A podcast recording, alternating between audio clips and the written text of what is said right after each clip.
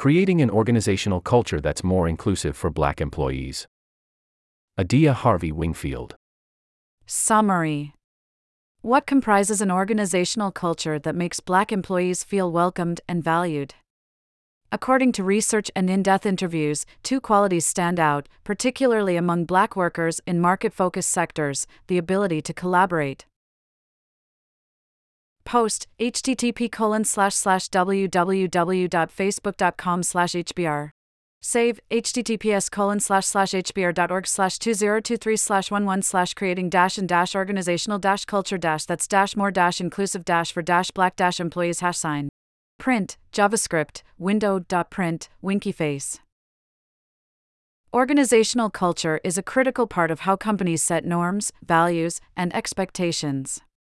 Researchers are now starting to consider how aspects of that culture can function in ways that make it difficult for black employees to thrive.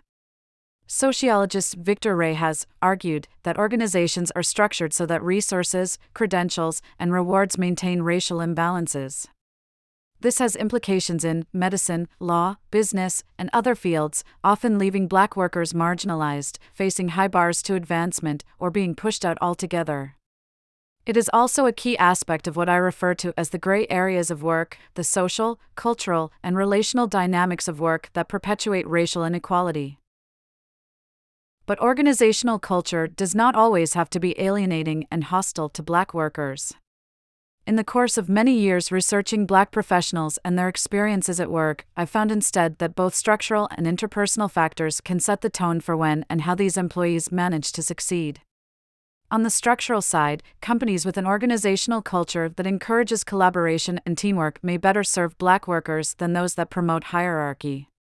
Furthermore, environments that recognize black workers' distinct experiences also allow them to feel more seen and valued.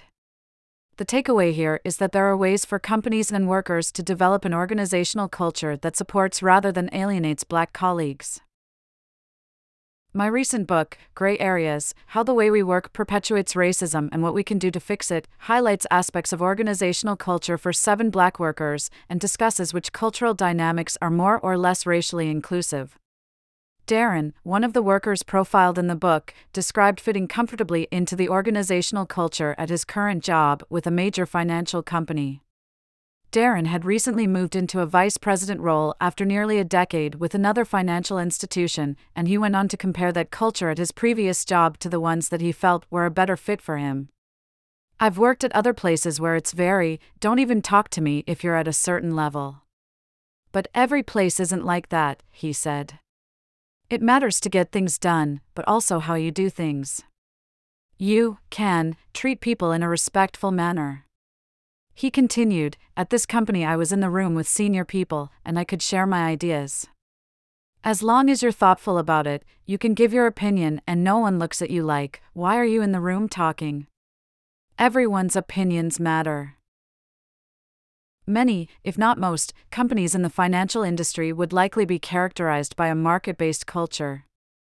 They are places driven by the desire to maximize profits and make money for shareholders. As such, the culture often encourages a focus on profitability and results. However, even though this climate may reign in the industry at large, organizations vary in the extent to which they encourage some aspects of cooperation and broad input. Darren's experience shows that strict market based cultures that discourage collaboration may be particularly hard on workers of color. Market driven cultures that discourage entry level workers' feedback, input, and participation can be especially alienating for black employees. Given that these workers are already underrepresented in these jobs, organizational cultures that discourage their input can be especially difficult to navigate. Instead, a culture that encourages discussion, working together, and valuing input across the board can have a positive impact on black workers who might otherwise feel marginalized by status hierarchies. Later in our interviews, Darren described another shift in the organizational culture that helped him to feel more welcome and included at work. He told me that in his early years in the financial industry, he learned quickly that keeping his head down and avoiding fraught discussions of race and racism were a must. He shared, I probably know how to blend in, I know how to get along.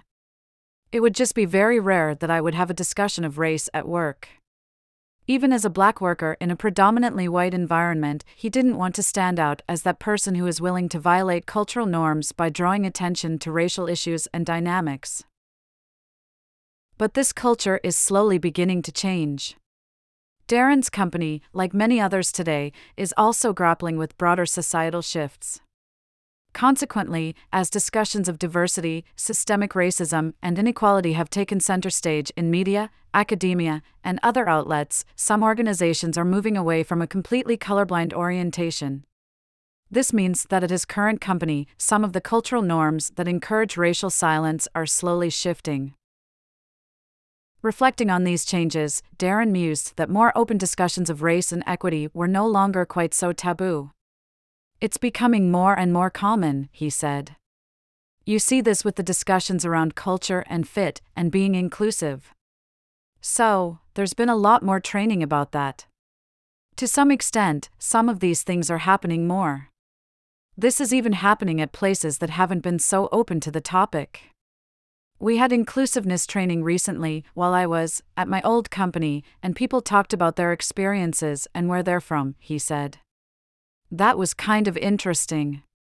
It was an opportunity for me to talk more about my experiences than ever before.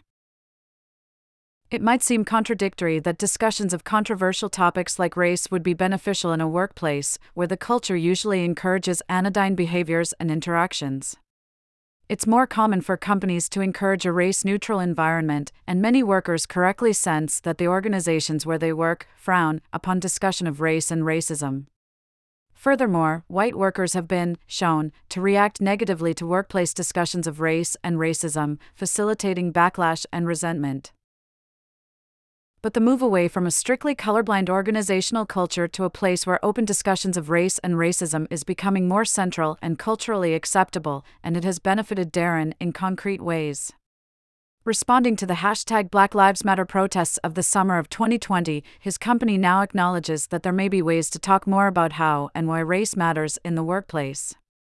While the inclusiveness training that his company has implemented is not a cure all, and in fact there's reason to be mistrustful about mandated diversity trainings, this cultural change opens up space for Darren to consider how he can help support other black workers. More explicit attention to racial inequality, particularly the challenges it can bring in the workplace, can be helpful for black workers. But what would it require to establish this type of culture? My research shows that while it may seem daunting, there are steps that can be taken. First, it's important to recognize that leaders set the tone. Executives and senior leaders can explicitly identify racial diversity as a company goal and collect data over time to track where and how the organization meets its targets and where it falls short. This indicates that racial diversity is a priority. Second, leaders can also establish opportunities for managers to connect with workers across racial groups, whether through cross training or mentoring programs open to all. These strategies can improve the numbers of workers of color in leadership roles, and initiatives like this at Darren's company had a significant impact on his ability to speak openly about his own experiences in the financial industry. Darren's example also suggests that everyday workers can play a role in helping to shift this climate as well. Recall that Darren only moved from a race concealing to race conscious approach when it seemed safe to do so, and that there would not be adverse consequences to him in making that change. Thus, a third step to changing culture involves employees. Colleagues can vocally support leadership in efforts to increase diversity and collect data, and they can make it a point to work with, mentor, and sponsor black employees who otherwise might go overlooked. These seem like small steps, but they may portend meaningful cultural shifts for black workers. Darren is just one case study, but his experience reveals opportunities that await both companies and workers in the effort to increase racial diversity. He shows that the nuances of organizational culture matter, and companies that consider how their culture can be alienating for black employees can adjust accordingly. Furthermore, shifting the culture to one that includes rather than excludes black workers is an attainable goal. It requires effort from leaders and employees, but is possible to achieve. By now, https slash slash hbr.org slash product slash the year in tech the insights you need from Harvard Business Review w slash ab equals at underscore art underscore idp underscore vx underscore s.